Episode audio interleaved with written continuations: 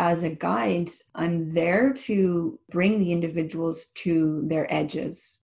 And uh, and it's like just being safe enough. Of course, safety is huge in what we do, but when I say bring, you know, people to their edges, it's like where is your comfort edge? Where is the edge of your awareness? Where is the edge of your knowledge? And how can I as a guide or a mentor, you know, slowly and in a safe way expand those edges?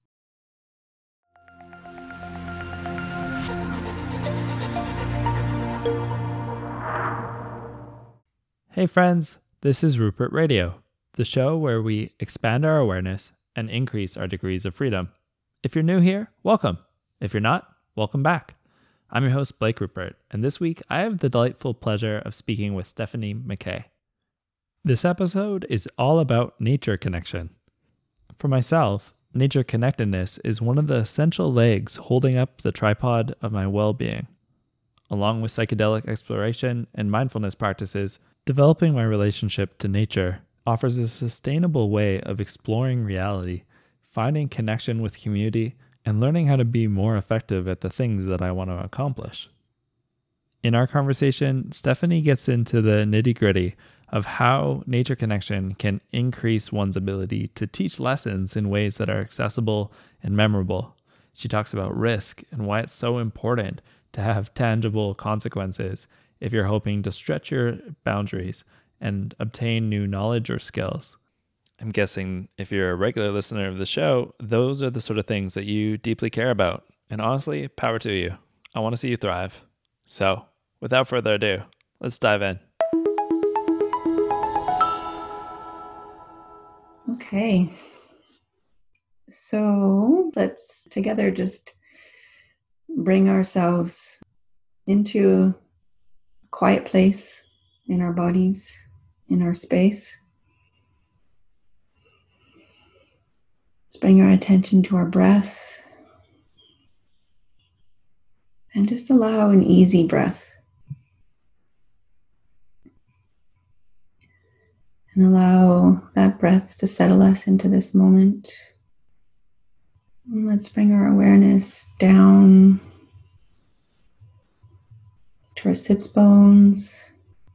And just let your whole being root into this place, into this moment. And from that rooted place, let's open up our awareness. And let's bring our senses into this surrounding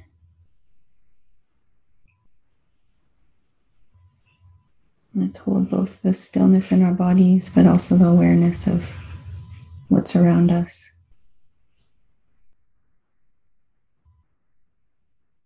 And with this sense of awareness and settling, let's turn towards our hearts. And let's look into our hearts and see what gratitude is sitting into our hearts this morning. And any gratitude that might want to be spoken. And let's give that gratitude form and let's speak it out into this morning. What are you feeling grateful for this morning, Blake? Mm. I am exceptionally grateful this morning for sustenance and the easy access I have to so many forms of nutrition. And I'm looking out at a sea of green, all the foliage that surrounds my home, and just really appreciating how how much life um, is represented in the plants and in all the things that grow. Hmm. Thank you. Mm, this morning, I'm feeling very grateful for birds and birdsong, and just the way that uh, when I'm out on the land in the mornings and the birds are in their dawn chorus or their early morning chorus, uh, just the way my heart lifts um, when I hear their voices. And I'm feeling very grateful to be uh, here on Gabriola, um, in the traditional territory of the Snuneymuxw people. And very grateful for all the people who have tended this land for thousands of years. And I'm grateful to call this place my home. Hmm. Well, let's let our gratitude continue to bubble up um, while we're here in this time together. And for now, let's turn our sights to our intentions for our time together. What are your intentions for today, Blake? Hmm. My intention for this conversation is to connect with you in such a way as to tease out some of the real insights and understandings that you've earned through much dedicated study. And yeah, I'm just really also hoping to get to know you a bit better than I already do, which every time I've done that in the past has been an absolute delight. So I want to really uh, appreciate and be present for that experience because it's really, yeah, enjoyable. Mm. Thank you, Blake. May it be so. My intentions for our talk um, are to yeah, have a good collaboration with you and to um, come into connection with you so that we we both may um, feed the spark of of this work and of this um, way of of being in relationship with with land and people that we um, both walk as best we can um, and uh, and to honor the teachings that have been passed to me um, to, to do my best to to speak from my experience um, and uh, hopefully to inspire some um, some other souls out there to come into deeper connection with with the land and with themselves. Mm. Well, let's hold our uh, intentions close and, um, as I said, continue to feel our gratitude um, with the silent whispers of our heart. And um, now that we have spoken our gratitude and our intentions and come together in this way, our minds are one. Hmm. Thanks for that, Steph. Mm, thank you. Well, ladies and germs, those listening, welcome to Rupert Radio. You just heard Stephanie and I bring our minds together. And a little introduction this is Stephanie McKay. She is the founder of Fiona Wilderness School. And Stephanie is a wilderness mentor, a forest school teacher, an entrepreneur. She's also been yeah, managing director for many, many students as they go through the process of learning how to connect into the land and being in community and developing skills and awarenesses. I've had the good fortune of working under her as an employee at Soaring Eagle Nature School. And yeah, I'm just really excited to have her today to speak to how we can revamp our whole notions of what school is Maybe I'll just say here, Steph, is there anything else that you'd like to add to the introduction? Uh, no, I think that sounds good. Yeah, thank you for that. Mm-hmm. Mm-hmm. Well, maybe to start off, uh, we should give the audience a little primer. What is nature connectedness? What are forest schools? Well, f- first, I just want to um, sort of tease out the the difference between uh, a forest school um, that is following directly the lineage of, of forest school that originated, I believe, in the UK, um, and that has traveled to Canada. And, and there is specifically a like forest school Canada, and um, so there, when we say forest school, it can either mean specifically within that forest school lineage, or it can be more broadly um, you know a school that is out in the forest is nature based nature based etc um, so the work that i do follows a, a, specific lineage that is is not in that lineage but we can also call it forest school but um, that I follow the lineage of um, started by John Young and um, who created the Wilderness Awareness School and the Eight Shields model and coined Coyote mentoring. Um, so the the schools that that I have worked with and that I have now uh, founded and I'm directing and teaching at. The what we do is we we provide um, weekly, monthly, or biweekly programs for um, kids and adults to um, come out into the natural world and to be fully immersed um, in the natural world for you know a, a, full day sometimes if it's a camp for multiple days in a row um, really with the idea of um, reawakening the very real memory of deep deep relationship with the land and um, with community the human community and the other than human community. Um, we run our programs. Most kids come to us once a week. Some kids come two or three times a week depending on on the school and what's offered. Um, and yeah i think that about sums it up.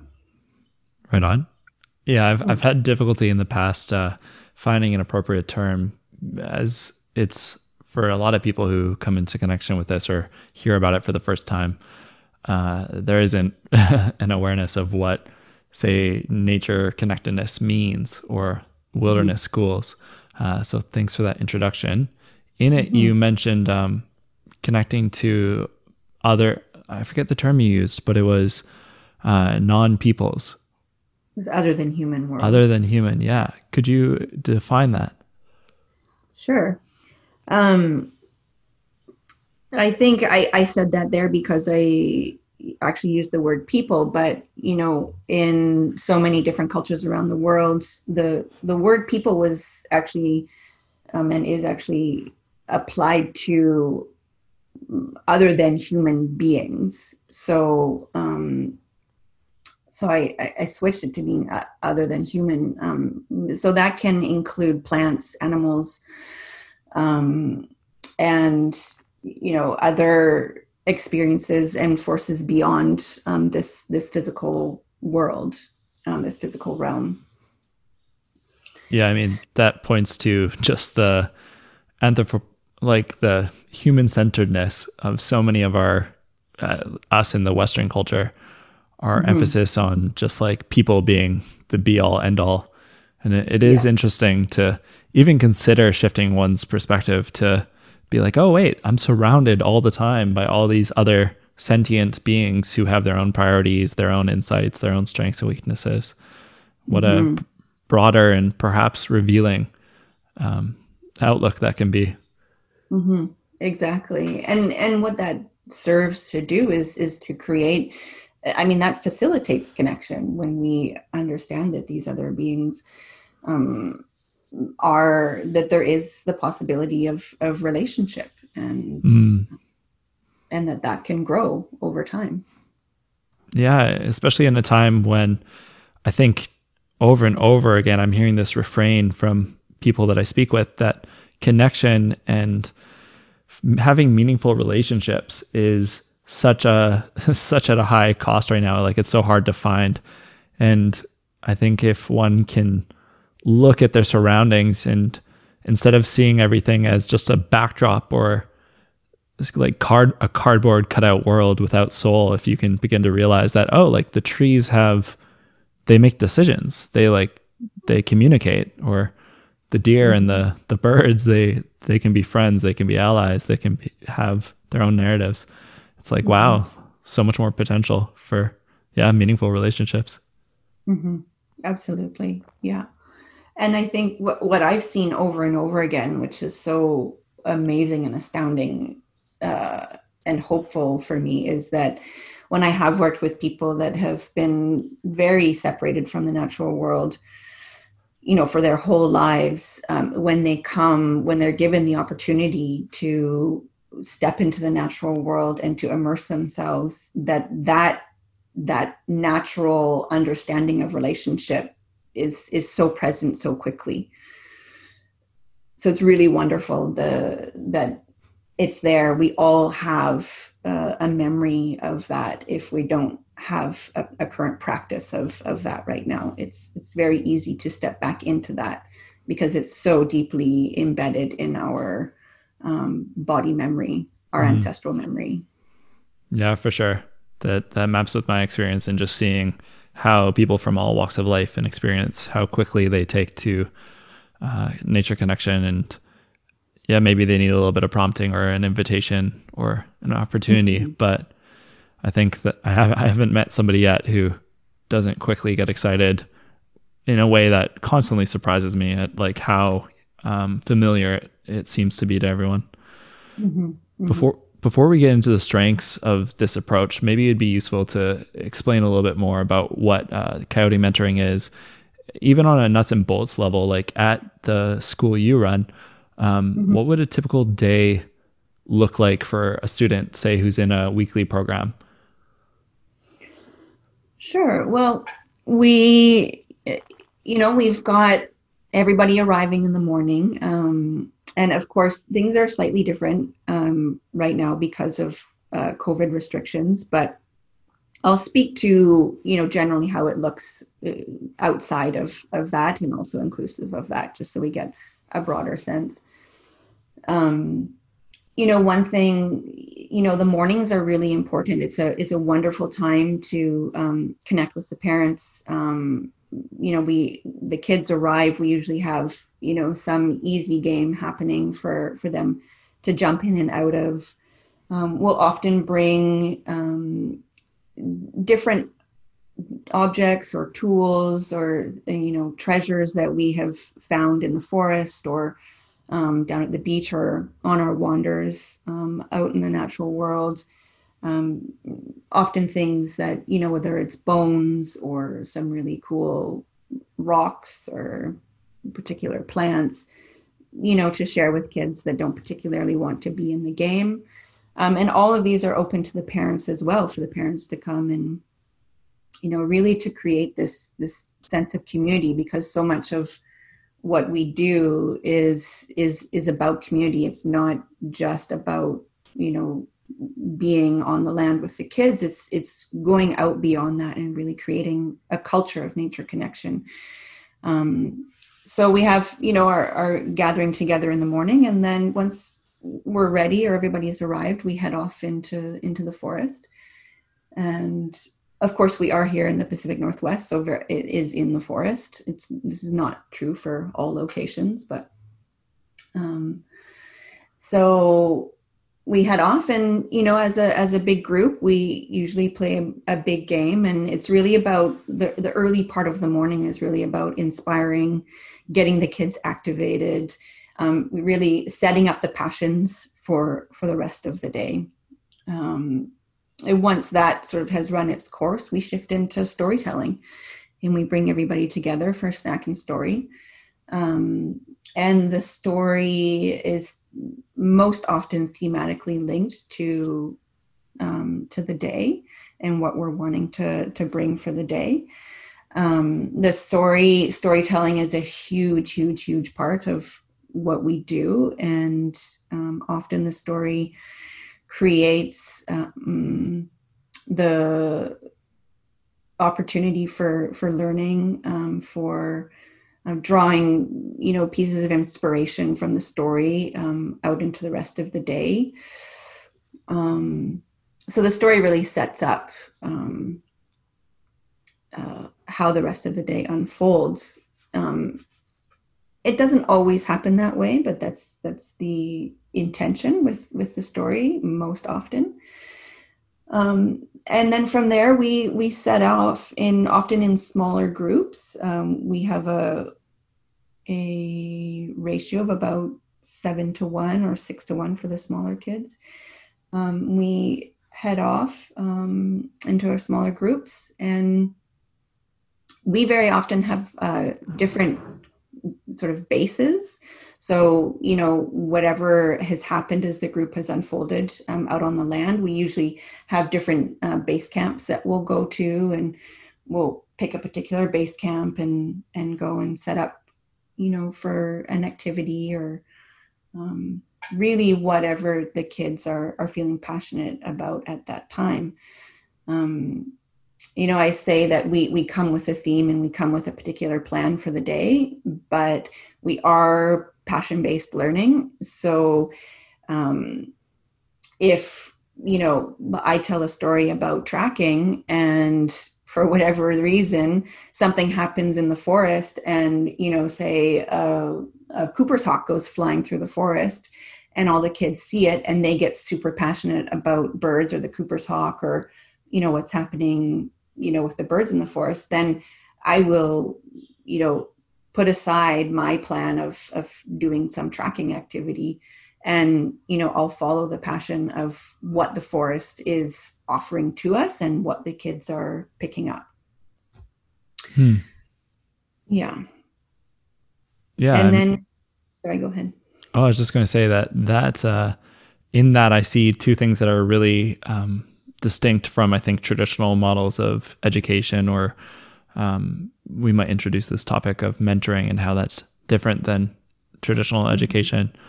Um, but this idea of passion driven or curiosity driven and really being attuned to whatever is arising in the moment instead of trying to stick to some predetermined structure or timeline or something.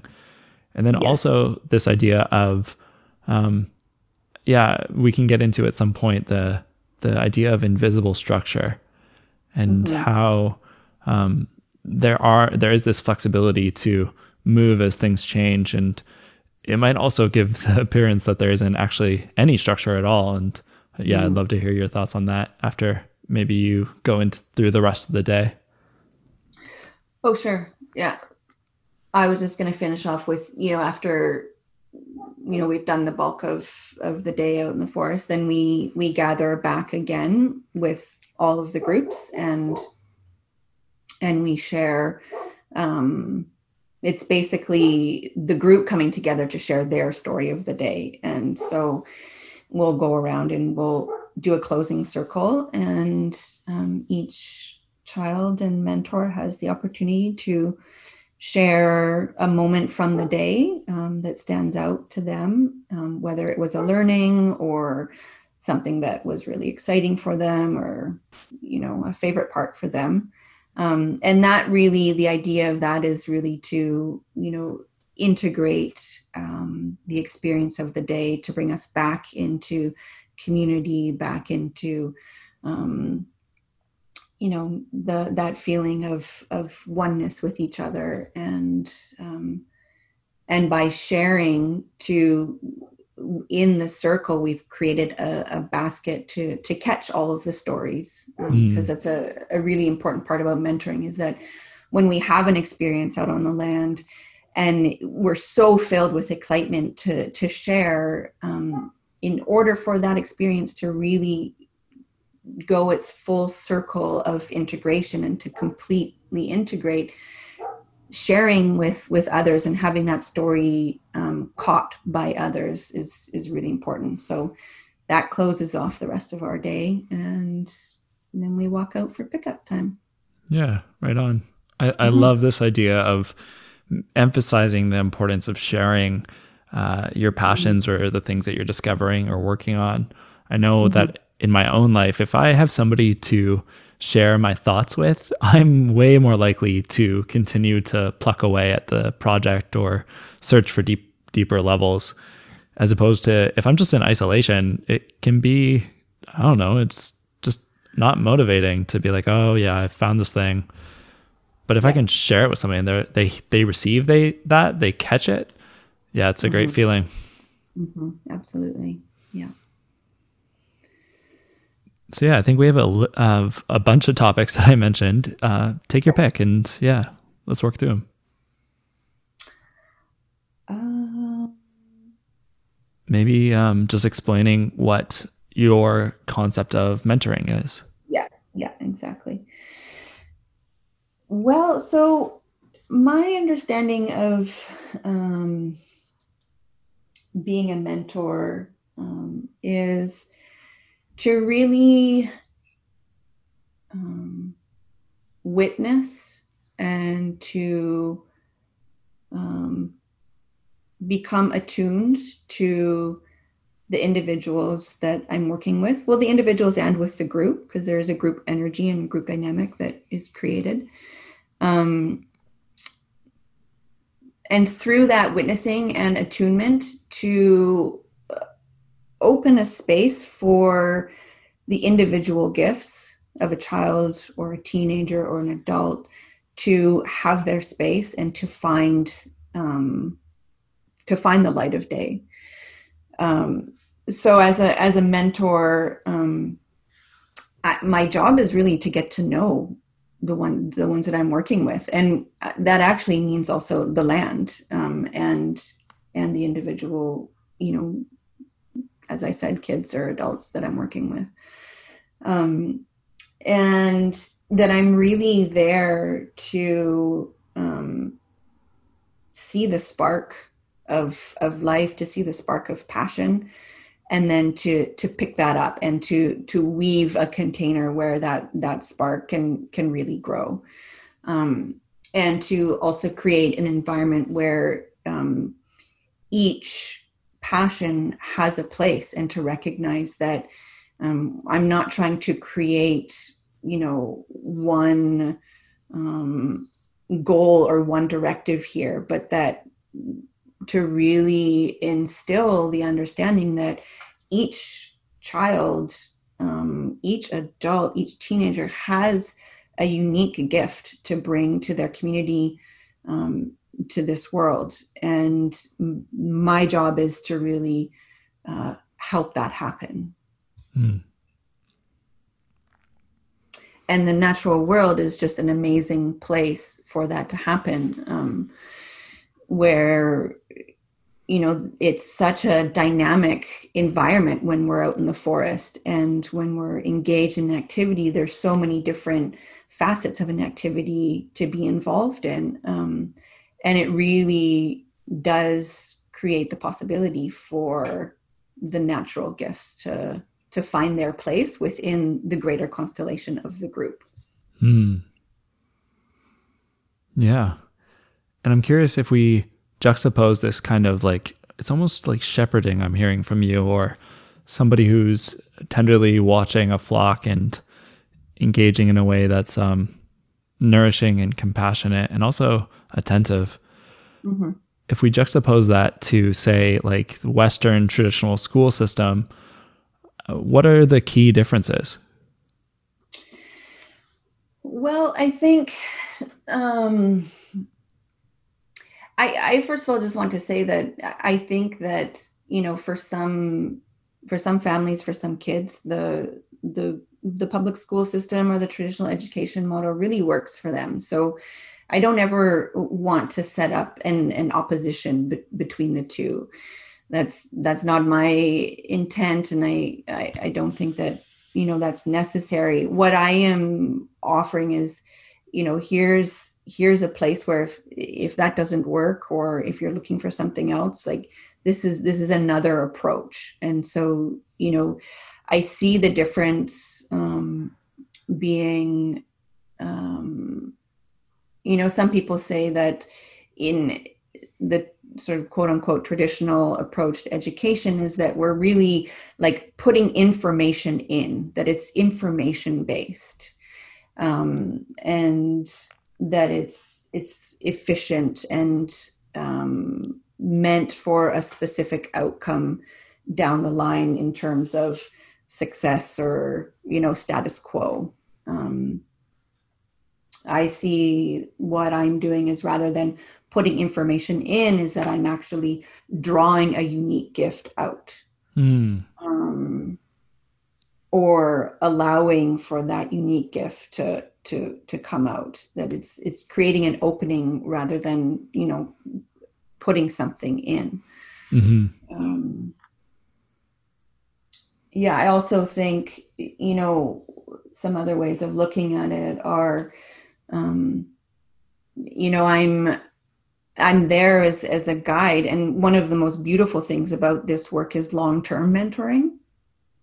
Um, and what i as a guide i'm i'm there to to bring the individuals to their edges. And uh, and it's like just being safe enough. Of course safety is huge in what we do but when i say bring you know people to their edges it's like where is your comfort edge? Where is the edge of your awareness? Where is the edge of your knowledge? And how can i as a guide or a mentor you know like slowly and in a safe way expand those edges? Um, whereas i think often in you know traditional education it's like how can you stay within the edges how can you you know learn this fit this model mm-hmm. and carry that forward yeah it sounds like a part of the distinction is one of uh, standardization and yeah. of moving towards the mean and uh, this almost industrial uh, school system that we have and the listeners may be familiar with uh, the origins of like schools and sitting at desks is actually largely due to the industrial revol- revolution and yeah. trying to teach students how to fit on a factory schedule um, mm-hmm. because that that kind of uniformity uh, creates efficiencies as mm-hmm. people can really act in lockstep and follow set procedures. Whereas mm-hmm. Steph, what I hear you representing mentorship as is a invitation to step into open space, to explore, to discover, uh, say the dark dark parts of the map. That I love this idea of edges, edges of your awareness, of your capacities, of your knowledge, and in that process of inviting students to explore, the teachers or the mentors aren't doing the work for them. They're not imparting the answers to questions. They are empowering the students to do their own growth, their own learning, their own discovery. And exactly. something in my process that I've realized is that that approach is incredible in that it affords each student, each mentee, the opportunity to discover things that perhaps their mentor doesn't know. Mm-hmm. It doesn't mm-hmm. privilege the mentors as person with the answers or the with the rubric to evaluate what is right or wrong, good or bad. It literally creates this like much more flat power dynamic that encourages everyone to, like you said, show up and discover what their gifts are and to really mm-hmm. take ownership for their own um, development outcomes. Mm-hmm. Absolutely, I I love learning with with you know the folks that I work with, and it's it's so amazing to be in that shared space of of passion and discovery. And you know no matter how many hours i have spent out on the land it there's still like i will forever be learning. And you know we discover things all the time that it's this you know it's a new discovery and we all get to experience that and and then go to the field guides or however we want to interact with you know our discovery. Um but that yeah it's i'm we're all learning together and you know there is a place for you know guiding and holding a container and and leadership but it is much more of a um yeah a flat power dynamic as you say mm. it seems like there's a lot more trust in the mentorship relationship and mutual mm. mutual like respect to some degree. Mm-hmm. Um, you used a word just there that maybe you could explain. Uh, it's field guides. What are field guides? Sure. So, field guides are um, books that um, typically deal with a s- specific subject um, or, yeah, specific topic um, of the natural world. So, it's like a, a resource guide um, or so if i would take for example um, a plant field guide.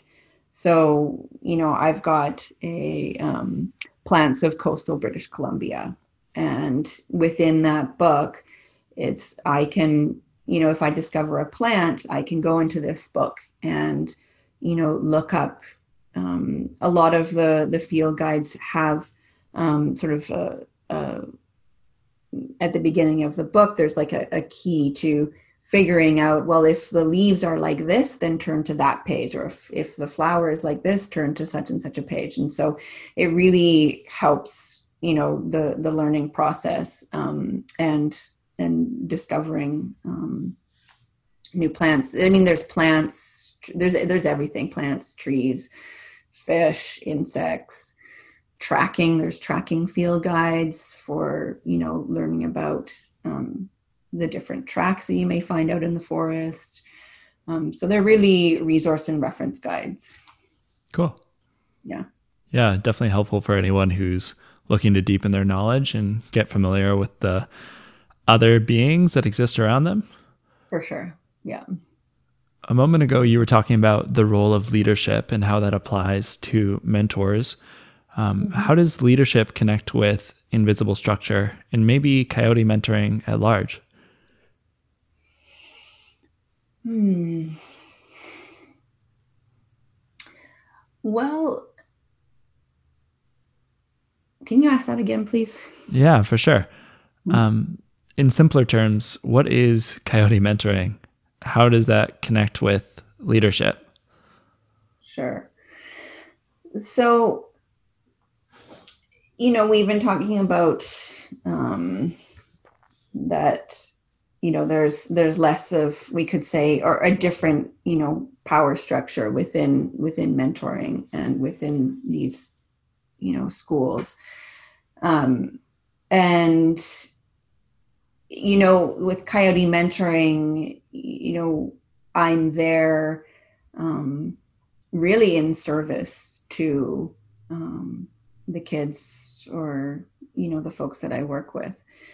Um and you know there's i'm there to offer different ways of of learning.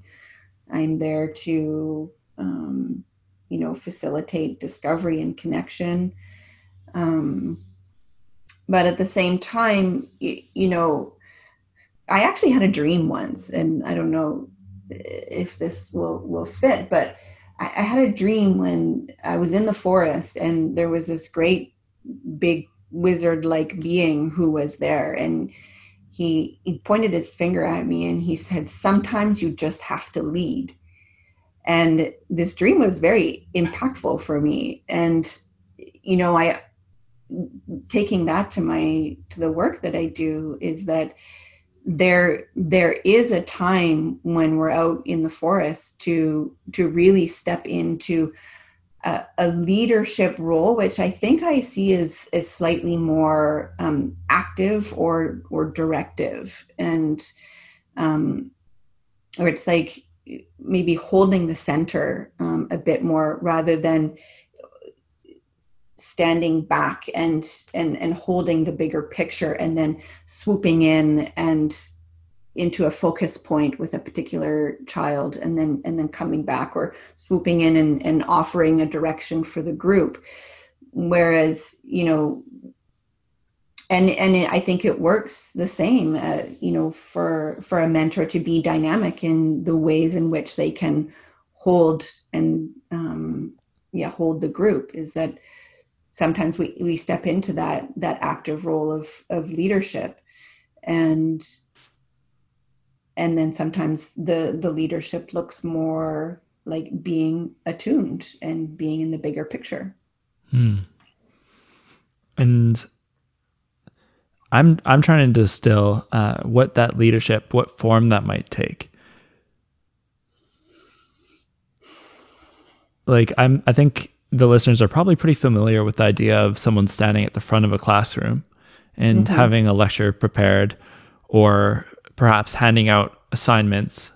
And I'm hoping to tease out that, um, like you've already alluded to, uh, this nature connectedness really employs not only curiosity driven learning, where if something appears on that day, like it might override any sort of expectations or plans that the teacher had for how the day's going to go, but also mm-hmm. like that leadership. Is it is it often the case that the leaders or the mentors at your school do they um, stand in front of the class and tell them what's going to happen, and then watch as right. the students just go through the activity, or uh, yeah, what does it look like? Mm-hmm. Well, I mean, I think this relates to the sort of um, three different um, teaching methods that we use. Um, and I'm not sure if this is going to be answering your question, but um, you know, we're certainly not standing up in front and offering a you know didactic lesson for the whole time. Um, we're you know, if I'm offering um, uh, an activity. Say i come one day and i'm wanting to work on shelters with with the kids. And um and so i i come with a story that i want to tell about say a shelter that i built um with you know a bunch of kids out in the in the forest. We there were 17 kids and we built a big enough shelter for 17 kids you know we all slept out there overnight.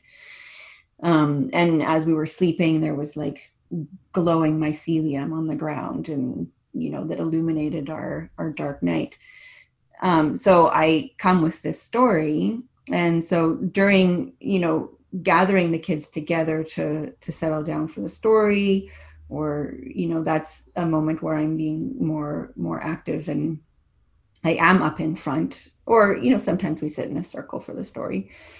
Um and then you know hopefully the idea of the story is that after that story is done the kids jump up and say can we build a shelter?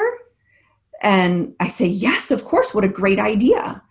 And you know so i am invisibly leading them into an activity. And so mm. through through the storytelling they are you know they're thinking wow what a great idea we had to to build this shelter and and yet this was my way of of of leading them into the activity that I had planned for the day. Mm-hmm. Yeah, I know that you uh, many times help me workshop how to do that kind of subtle navigating or trailblazing because mm-hmm. prior to working with you and in this model, I had worked in so many different um, with so many different organizations with kids as like a soccer coach or as an English teacher, yada, yada, yada.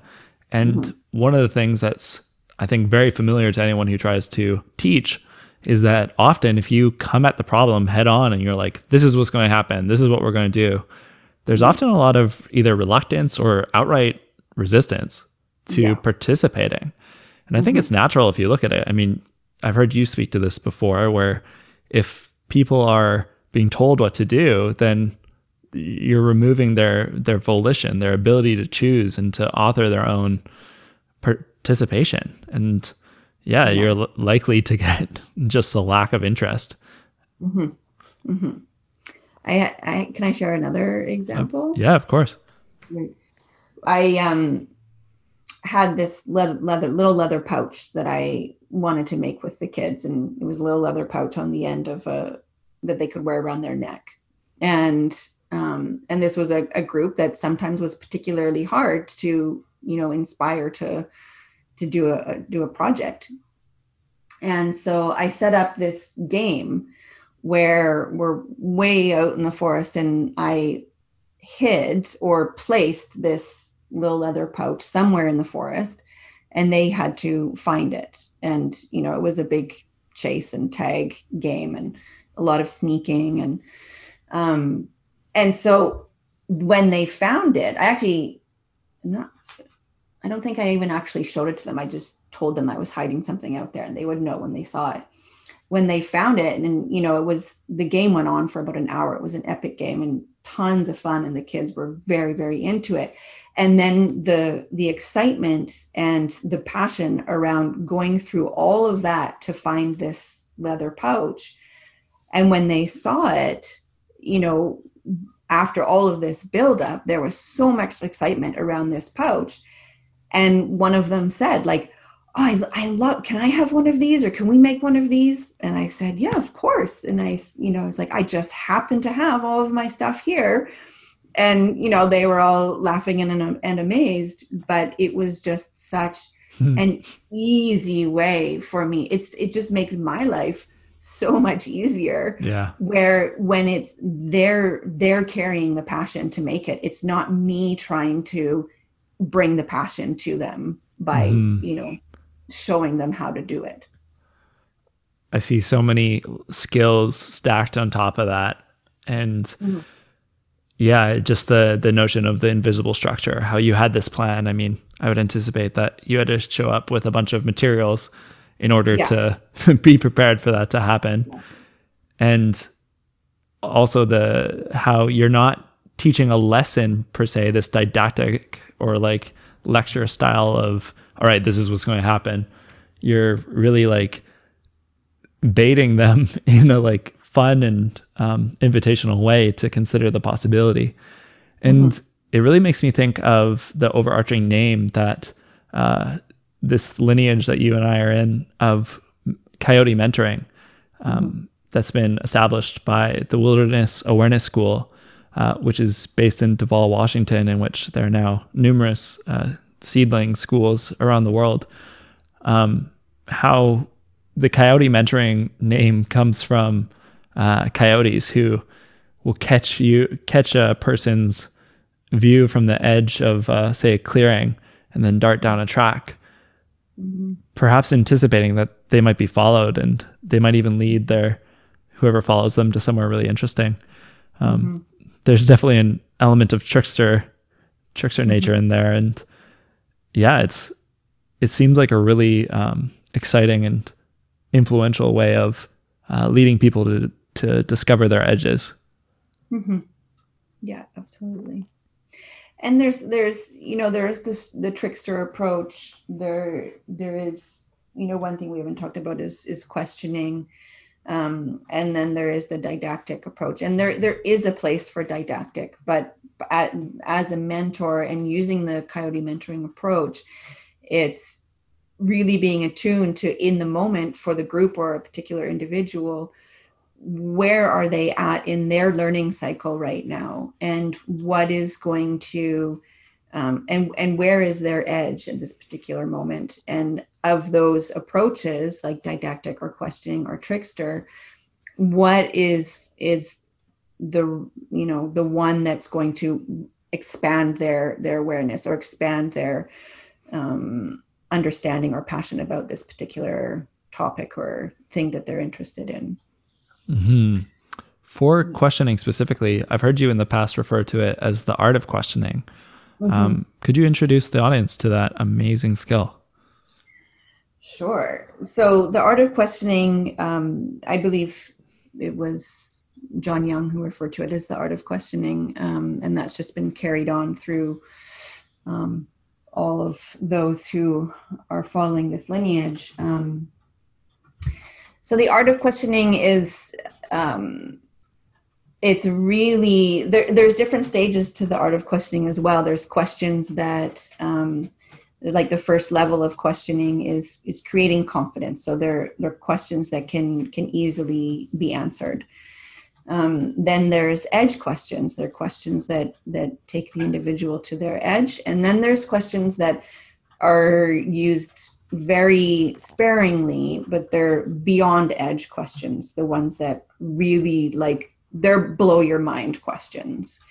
Um, and the idea with the art of questioning is um, navigating through those three layers um, and using questions to facilitate the learning experience and to bring knowledge into integrated knowledge so that it's not just mm. you know that we're not just dishing out information that it's if you're going to you know learn how is that learning going to happen mm. and what I, I have found and what i think John found and, and so many people have found is that if we have to come to the answers ourselves, that integrates the knowledge or the answer into our being rather than which it's a different kind of of memory it's really it's not memorization it's it's integration mm. um, yeah I, I, sorry. I was just going to say that um, the art of questioning for me is one of the most impactful and valuable takeaways I've got from Coyote mentoring and mm. this nature connectedness as a means of um, developing awareness or imparting wisdom. Uh, one thing is that as a hallmark um, of this approach is that often people will ask questions to their mentors and the mentors will uh, not provide direct answers. So if a student or a mentee is like, "Hey, what kind of bird was that?" Um, Steph, I think you've done a great job in the past of being like, "Hmm, well, like what color was it?" As opposed mm-hmm. to saying, "Oh, that's a Cooper's hawk," because uh, yeah. I think we've all experienced if you're given an answer like that, it goes in one ear and out the other. And yeah. at school, I actually uh, studied in a memory research lab and learned that there's a whole bunch of neuroscience about this. There's a name for this called, it's actually called uh, the Google effect. And hmm. es- essentially, what researchers discovered was if you have information and then you think that there's a reliable way of storing that information outside of your uh, mind, such as having an expert that you can go to and ask, then your brain will spend less resources to internalize that information. Because why why would it? If there's a way that's really mm-hmm. reliable that you can get quick, easy access to, it makes more sense from like a biological level to just rely on that and use it as a shortcut. Yeah. Yeah, and, absolutely. Yeah. So this notion of making people like, or not making, but inviting them to participate in earning the wisdom, earning the mm-hmm. answers, definitely, mm-hmm. I think, both from my own and from your perspective, as well as the research, is much more likely to leave an indelible or lasting uh, impression or trace for the people as they go through the discovery. Yeah, absolutely. And when you first come in contact with it, it can be incredibly annoying. So like, annoying. Oh my because god. We, because we are conditioned to we want answers immediately. I've and oh man. It's, yeah, it's very different. Like I will never forget when you know I was first introduced to this and my very dear friend um, Christy Drandinis, who was um, teaching at the Wilderness Awareness School in the early days, um, you know, I would ask her questions. I was so excited and passionate about my learning journey at the time and I would be asking all these questions, I would never ever get an answer.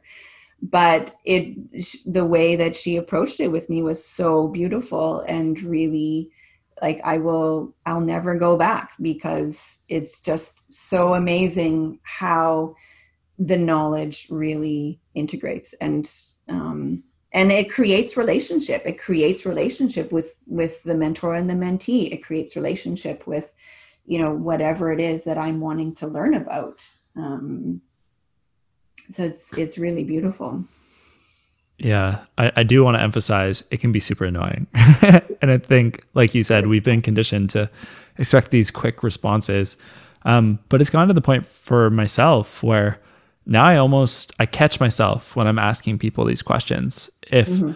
it's so tempting to just outsource the labor of learning but mm-hmm. if i if I'm in the position now where I actually want to know and digest and sit with and like integrate this knowledge, I'll find myself being a bit more intentional with my questions and not just asking for the que- uh, the answer, but instead asking like maybe for something that just adds a piece of the puzzle so that I can move past the place that I'm at. So instead of being like, "What was that bird?"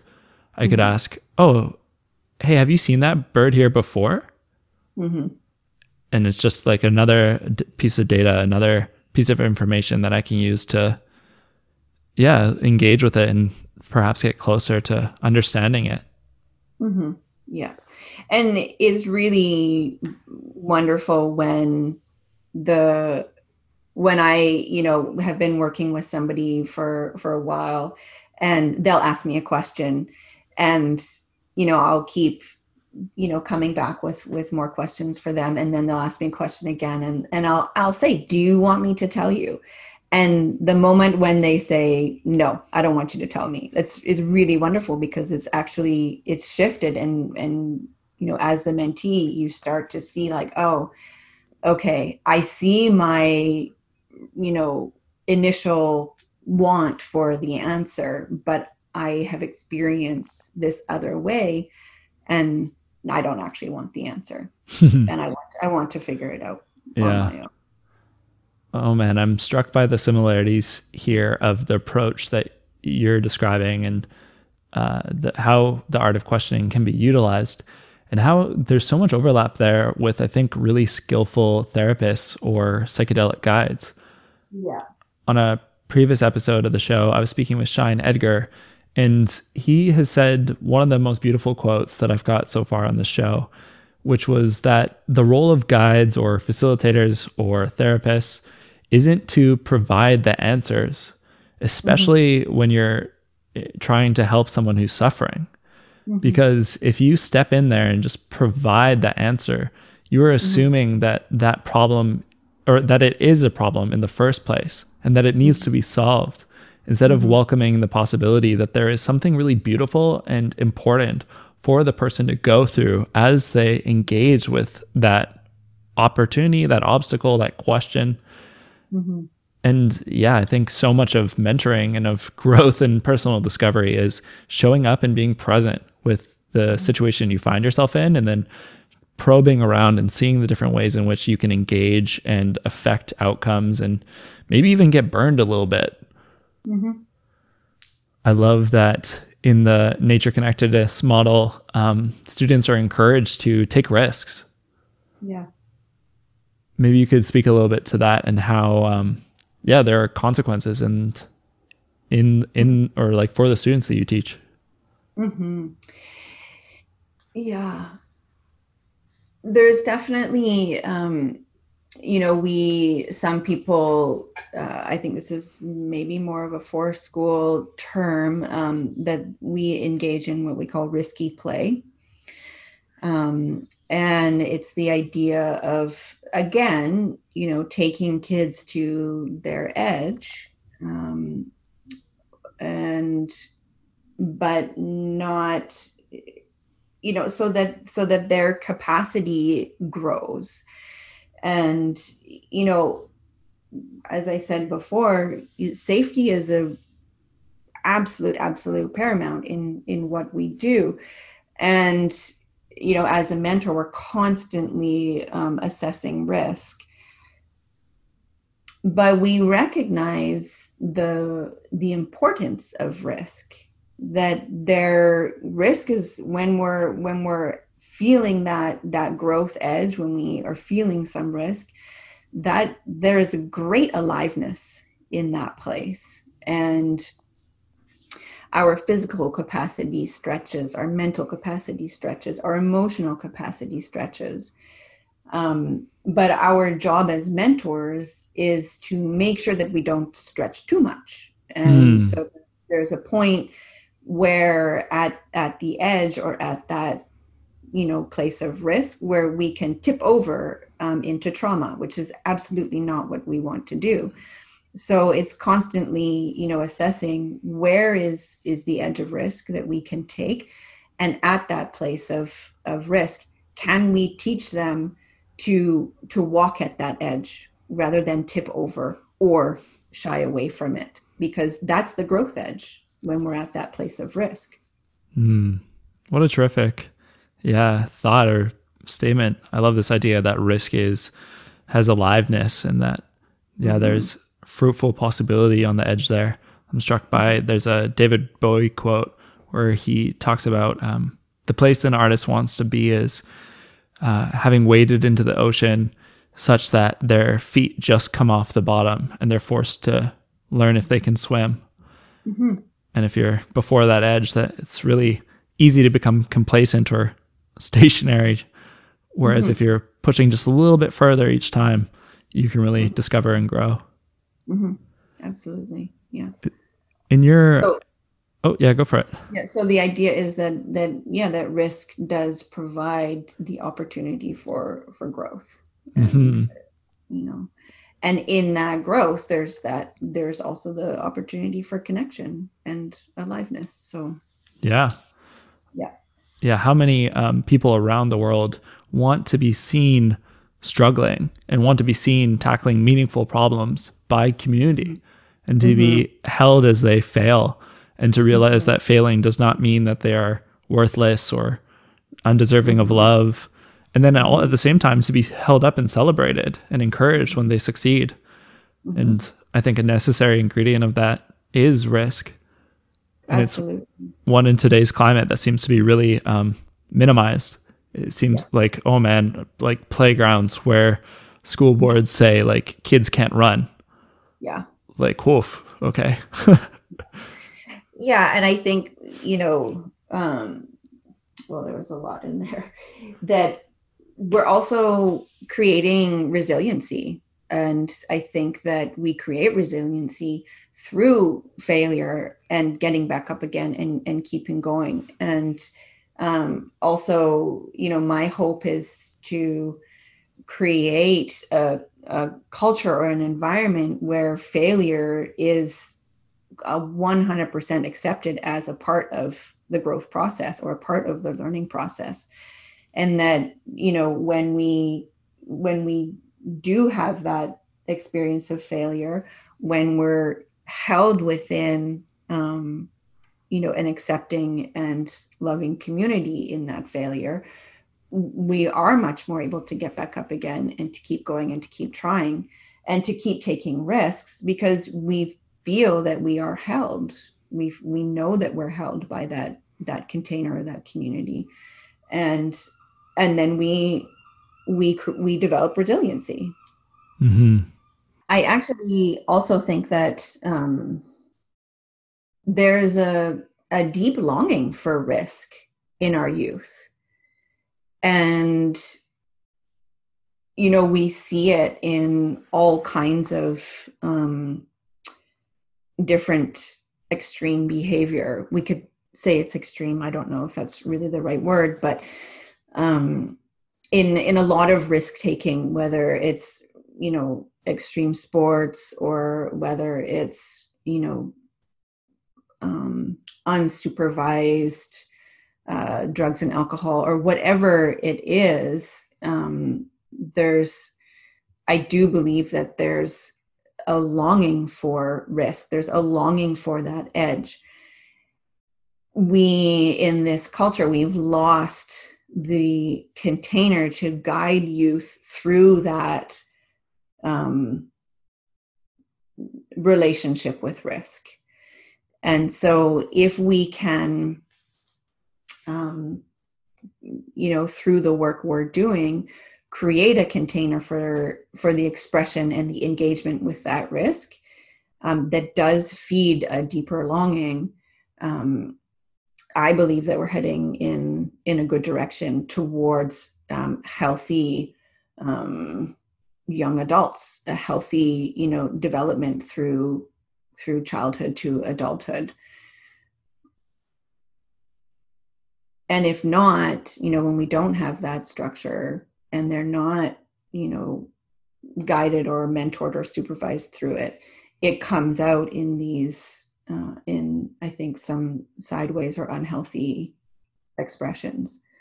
You know for example this is a small example but you know i have kids in my programs who are seven years old who are who are using knives and are carving. And you know this is something it it's a big deal for kids to start you know carving with knives. And you know there's a there's a fascination with it. And um, and yet if i can offer it and do it in a safe and mentored way it there's no reason why a seven year old can't be carving. And you know so that's just one example of here's how we can you know do something that's risky you know approach an edge but do it within in, in a container that is safe and also you know actually addresses that deeper longing. Hmm yeah it seems like things like learning how to start fires or how to use a knife are one of these things that excite almost anybody. Yeah.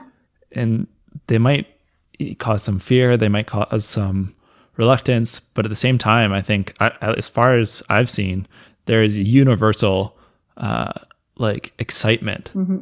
and like wow like a deep respect of like this is an important technology mm-hmm. and it definitely seems like there is some component of risk being involved in it it being a live like like you said livening and just making people come online and be like oh wow like you're going to trust me to participate in this Mm-hmm. that that feels profound. That feels sacred. Like yeah yeah i want to do that. Yeah. Yeah absolutely. This you you spoke to it of this idea that if not given a way of expressing or engaging with risk in ways that are held by society or by mentors or community that there's this possibility of the, that desire going sideways or Mm-hmm. perhaps turning maladaptive. Um, i just wanted to speak to uh, the conversation of rites of passage and maybe you can introduce the audience um, those who aren't familiar of what the concept of a rite of pas- passage is Well, sure. Uh, there's, I think um, these days there's been a bit of a blur between what's a rite of passage and what's an initiation. And so a rite of passage really is a ceremony to mark a transition in life. And um, it's you know it- we have rites of passage today in in our own way you know graduation from high school is a rite of passage um, you know and you have a ceremony around your graduation graduation from university you know so there's these major life transitions having a child or getting married.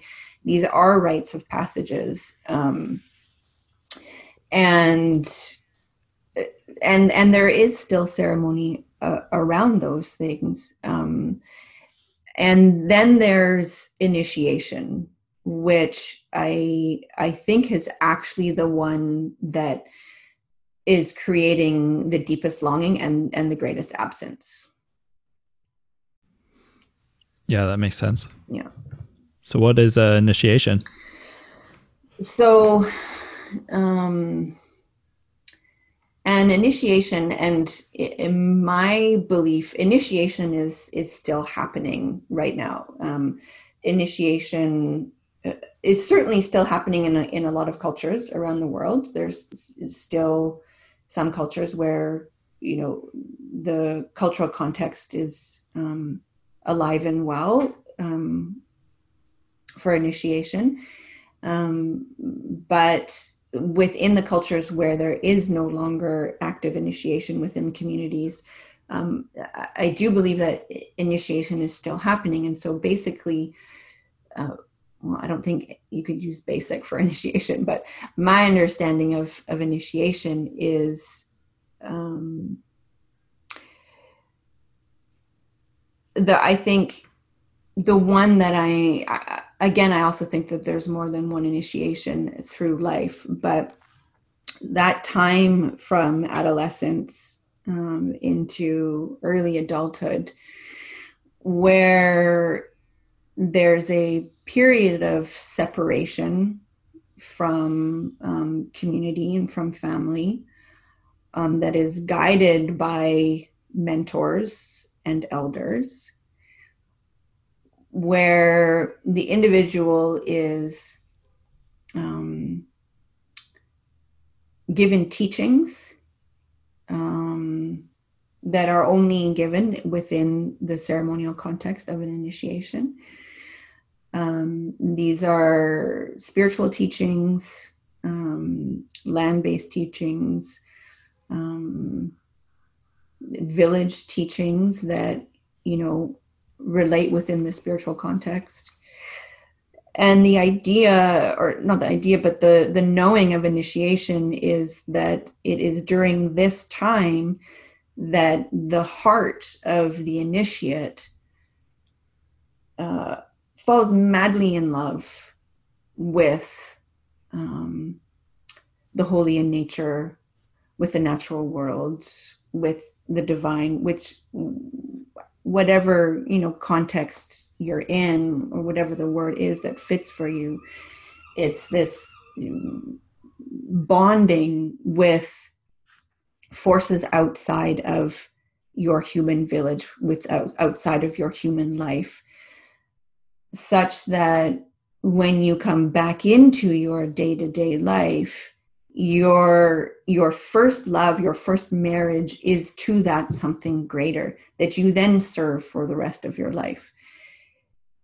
Usually during the initiatory process um, there's you know when when these you know relationships are building there's very often it's risky. There's um, you know the initiates are either um, by their mentors or under their own will are you know taken to edge experiences over and over and over again. And there's there's a deep risk. And the understanding of of reality or of the worldview of the adolescent is drastically shifted um, into a different understanding as an adult hmm. yeah when when I was a youth, I was in Scouts Canada, mm-hmm. and all the way from the youngest age, which is affectionately called beavers, um, up into the the groups that were more like young adults, like going up to like 19 years of age. There was this whisper of this initiation that the older groups did, mm-hmm. and it was very mysterious and it was very cloaked in intrigue and also like a sense of its danger, mm-hmm. but also the potential it represented of transforming the people who went through it. Mm-hmm. And the tradition at the time, the initiation that they had was for the older members to go out into nature carrying only that which they had in their pockets. Mm-hmm. And as I got older, I learned more about this and was able to piece parts of it together. And because parts of it you weren't told until you did it. Yeah but I managed to glean that um, over the course of a year or whatever in preparing for it, or maybe even your whole childhood, you developed the skills such that on the day that you went out, it wasn't a matter of what I thought at the beginning, which is how much can you stuff into your pockets. Yeah. But it transformed into how little can you take with you mm-hmm. and still go out and not only survive, but thrive in connectedness to the land. Mm-hmm and maybe in in the face of some pretty extreme weather. Mm-hmm. I mean, these transformations were or initiations were known to take place during storms, which mm-hmm. if you've spent any time in in or around Vancouver in the middle of a stormy period, then you know that the rain is no joke. Yeah. And yeah, I never got to go through that process myself, but uh, the even preparing for it and like leading up to it, um, there was definitely this like very clear sense of its importance and its impact on those who, who did participate. Mm-hmm. Mm-hmm. So I think it's it sounds like a you know very important and impactful experience, and I think that there is this element of of physical challenge um, also you know challenging your knowledge your skill and your capacity. Those are all you know very often elements of an initiation. And you know that's also where the risk comes in. It is it's a big risk to go out into you know the north shore mountains with only what you have in your pocket you know there's it, there's definitely risk there. And then there's the other layers of you know do we have the elders and the mentors that pass on the spiritual teachings? Um, do we have the understanding that when you complete this initiation or when you're going through it that this is this is a, a marriage. This is a this is a marriage to the land. And i think that that's an mm-hmm. element that um, is key and is is the one that has been lost or overlooked the most. Hmm yeah it seems like there is definitely uh, a lack of connection amongst community members to those who are um, exhibiting and modeling uh, like earth-based teachings mm-hmm. and being able to find ways of pairing them with those who wish to learn and i think one of the beautiful things about this community is that it's not about money in any way and that really it's just uh, can you can we build can we add more layers to the basket can we weave more people into the fabric of a healthy and um, yeah supportive network. Yeah. Yeah. For those who are listening who might be interested in starting their own path towards uh, deeper nature connectedness do you have any activities uh, that they might be able to, to weave into their structure?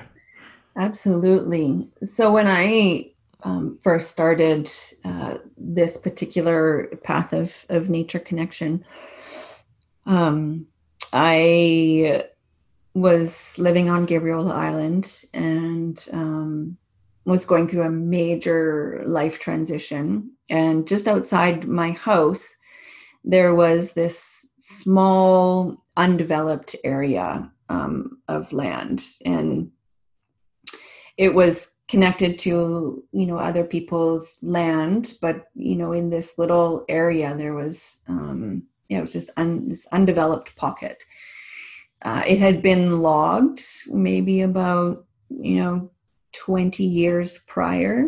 Um, but there was a lot of you know second growth or new growth coming in. And it was the home of my sit spot practice. And so this the sit spot for me um, is a fundamental and amazing um, journey and practice to step into really a, a routine to get into um, that opens the door for incredible nature connection um, so i started going out into this little you know undeveloped area and I went every day um, for two years. And I'm sure I missed a day here and there, but it's a daily practice. Um, and I went out for varying amounts of time, um, anywhere from 20 minutes to four hours. Um, and it, the idea is to um, find a spot, a comfortable spot where you feel safe and held, and um, and to sit. And it can, as I said, it can be for only 20 minutes. If you know, if you're just starting out and 20 minutes is even hard, you know, find whatever amount of time is accessible for you to start. So if it's five minutes, 10 minutes, whatever. But the reason why it's 20 minutes is because when you walk out to your sit spot, you're creating a disturbance in the natural world. Uh, you you create a, a, ripple, an energetic ripple. Um, and when you sit down and you come into stillness, it usually takes about 20 minutes for all of the natural world to come back to what's called their baseline where it's just this is a, a spot where all of the natural beings are now going about their daily routines or daily things as they normally would without being affected by your presence.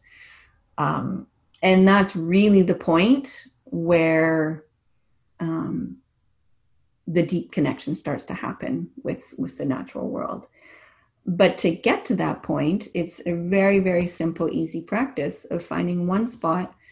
And it doesn't have to be in this vast, amazing wilderness. It, it really, you know, if you have a balcony, you can just sit on your balcony. Um, it's amazing what you can see from your balcony if you're living in the city.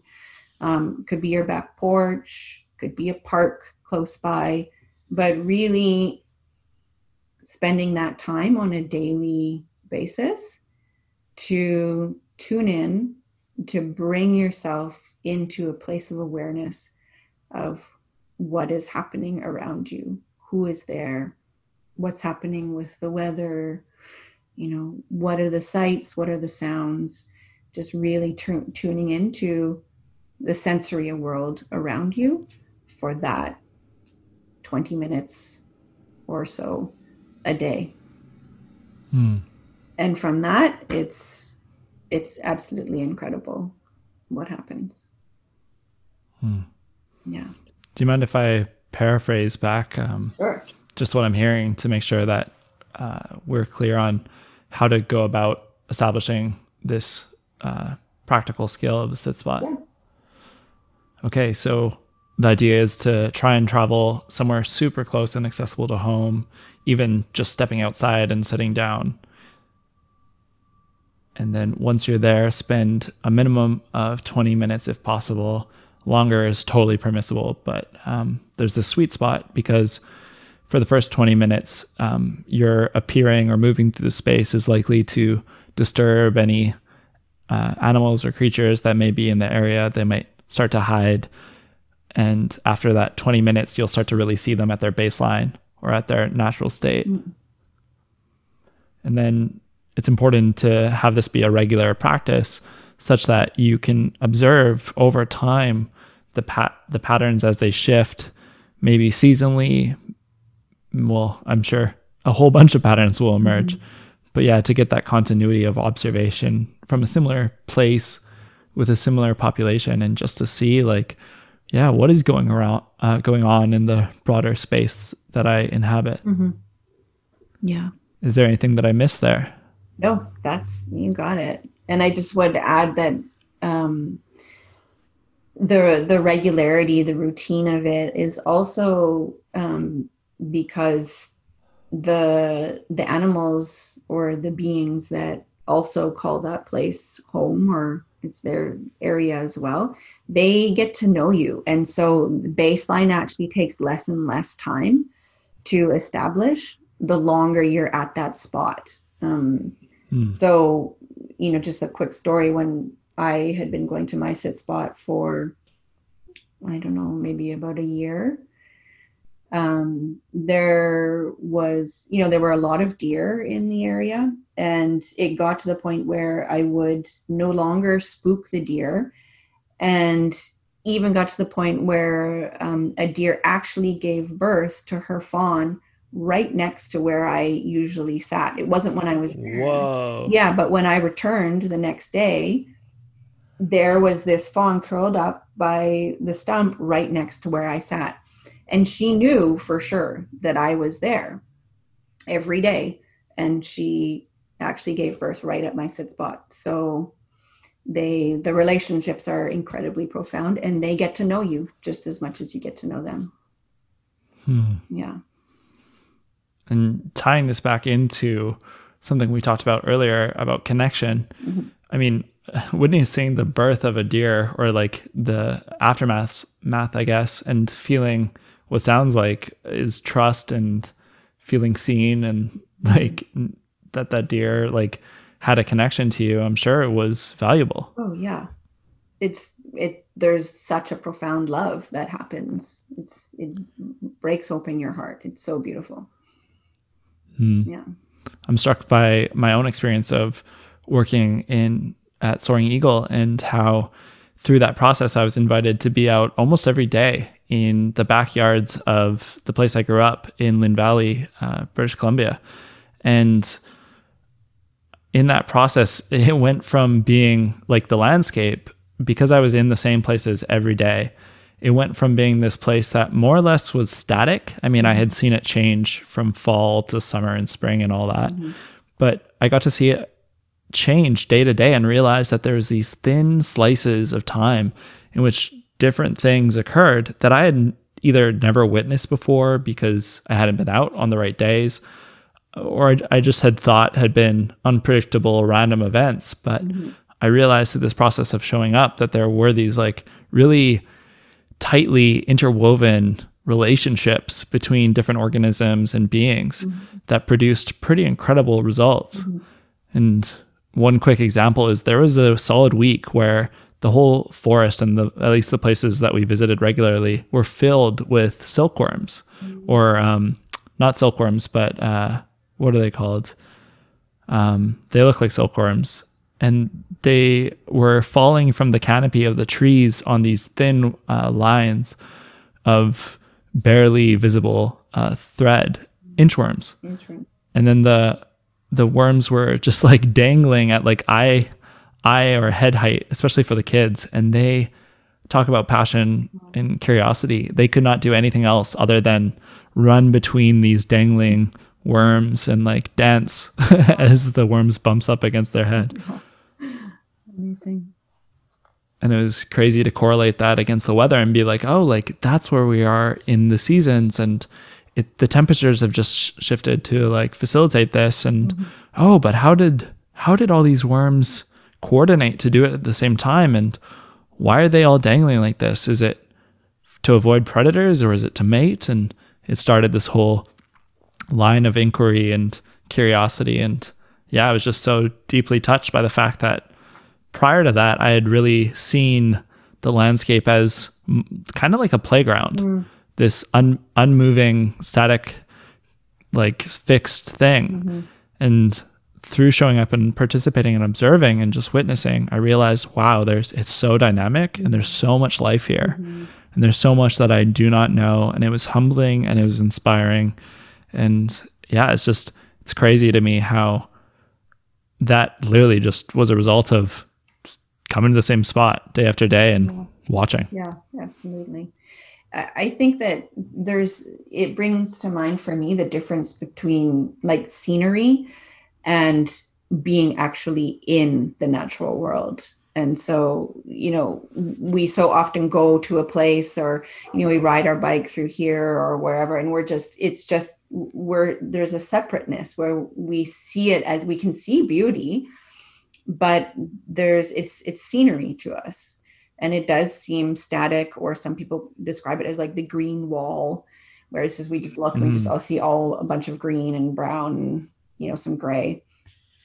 But when you enter into and invite this relationship and you sit in one spot every day you really you start it like the whole thing just starts to open up and expand and you realize that you are in this natural world you are a part of it and that like the you know the perspective just expands out and you start to like connect with individual elements of that and develop relationships with individual elements. And then you can see when that shifts and then the next element comes to the forefront. And so you do you you enter into the dynamic web of the natural world mm. rather than being separate and seeing it as scenery.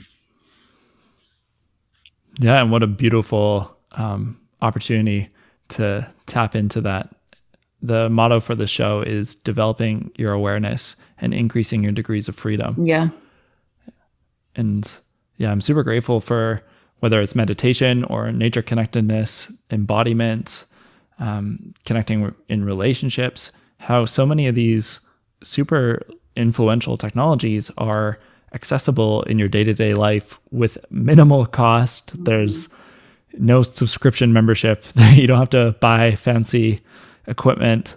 And in my own experience, it's just like there's few things that have more leverage in uh, expanding your life and your capacity to love and experience the highs and lows of life. Mm-hmm. And yeah, I'm just super grateful for their for their being. Mm. So am I. We're coming to the end of our allotted time, and I want to be respectful of your of your schedule. Um, but I did have one or two other questions that I'd love to hear your thoughts on. Sure. I'm a topic that I had heard you bring a lot of insight and grace to previously was that of liminal spaces. And I have to admit that prior to you speaking about it, it wasn't something that I really had ever thought about, at least not with definitions in words. Mm. So I'd love to hear once again um, what your thoughts are, or just hear you share your thoughts on what is a liminal space and why are they important. Mm. Sure. Um, I mean, a, a, liminal space is really a space in between two very defined places. Um, and I mean, it can be eh, in anything. It can be, you know, in life, we'll say when you're coming out of university and but you don't yet have your next you know your your career established or your you know your solid job. It's you're in a liminal space between you know stages in in your life. Um, it can be uh, in the forest um, let's say where the where the forest um, edge comes up to you know the edge of, of a lake so the in between the lake and the forest edge is that liminal space. Um, some people say that, or I often refer to the birds as being in in liminal space. Um, we uh, we're able to hear the birds so often, but we we're less able to see them a lot of the time, and so they're kind of like floating in between you know the the spaces for us of they're there we know they're there but we can't actually see them. Um, so it's it's these these in between places. And why are they important? They're incredibly important. Um, often in the natural world liminal spaces um, another one would be like intertidal zones. Um, they're incredibly potent places. There's there where a lot of life um, lives. So you know, in the intertidal zones, there it's incredibly packed full of life. Uh, same with you know the edge of a forest, say a forest coming into a field. That that space in between is is full of uh, very diverse plant life, lots of bird life. You know, it's there's a lot of um, energy in in these places. And that's why they're important because when we are when we're in those places say in our own life we they're they're often destabilizing. We don't we don't really know you know where what's going to happen what has happened. We're we're floating in this space but that's when um say the status quo of our life has you know shifted or fallen away and we're left in this this raw creative place where there's the capacity for great change to happen um, at that point hmm. yeah what i'm hearing from that is that during periods of uncertainty or transition that there's the potentiality to transmute or shift mm-hmm. what is occurring and to direct it in to new possibilities or towards that which might serve or encourage growth. Mm-hmm. And and it's often incredibly uncomfortable. We you know we want to get out of the those unknown places as fast mm. as we can, but if we can sit in the tension between the two places, if we can sit in that tension, it's really allowing for the transformation to happen. Mm-hmm. Yeah. Yeah. I, I think often of something you've told me about this previously, which is the holding lightly of two ideas that seem to exist, even though they one idea should or like appears to uh, preclude or end the possibility of the other idea. Mm-hmm. So these ideas that seemingly can't coexist, and yet holding the possibility of each in either hand very lightly, mm. and and just allowing yourself to be like to notice that tension of that either or that desire of having certainty of having clear binary outcomes and yet to step into the liminal to invite and embrace the possibility that it may be possible that it, it instead of an either or, it is a both and. Mm-hmm. Mm-hmm. Yeah, and I would even take it a step further of that it's it's knowing that these two things that seem mutually exclusive or entirely contradictory, knowing that they are both equal and valid. Mm. That one does not cancel the other out, even though in a, you know, verb to be mind where it has to be either or, you know, that's what we would want to do. But holding them as equal and valuable and that they're mm-hmm. both true. So, can you hold two truths that seem to, with the rational mind, cancel each other out? In holding those two, you're 100% creating the possibility for for life and for um, a malleable brain. Yeah. In my own experience it's been so tempting and so natural so reflective to skip between these different opinions of myself as either the hero of the whole world or the villain. Mm-hmm. and if i find myself doing a generous act to be like you know what i am a good person And then the next week, if somebody is like, hey, like, by the way, um, there's this thing that you've been doing that's actually been hurting me. And if I see that and I'm like, oh, damn, why did I do that? I'm such a bad person. Mm-hmm. It's funny how quickly my opinion can shift. And maybe that's reflective of my uh, self respect or something. But at the end of the day, I, what I find is I really try and practice what this this idea and recognize like maybe it's possible that I am both somebody who does generous acts as well as somebody who does less generous acts. Mm-hmm. And this temptation to fit neatly into prescribed boxes or fixed ideas of as if I somehow know absolutely like the truth of the moment, like I am X. Mm-hmm. If I can avoid that and simply just arrive and be like, huh, like what is what are all the things that are true in this place, mm-hmm. in this time? Mm-hmm. Yeah, absolutely. And I think holding that within ourselves and also within the greater context of of our lives and our, our the world around us is that you know it's not it, there's not a black and white world out there that mm-hmm. you know we we are incredibly dynamic beings living in an incredible living in an incredibly dynamic environment and and there are multiple truths spinning around within these uh, systems and environments, including us. Mm-hmm. Yeah.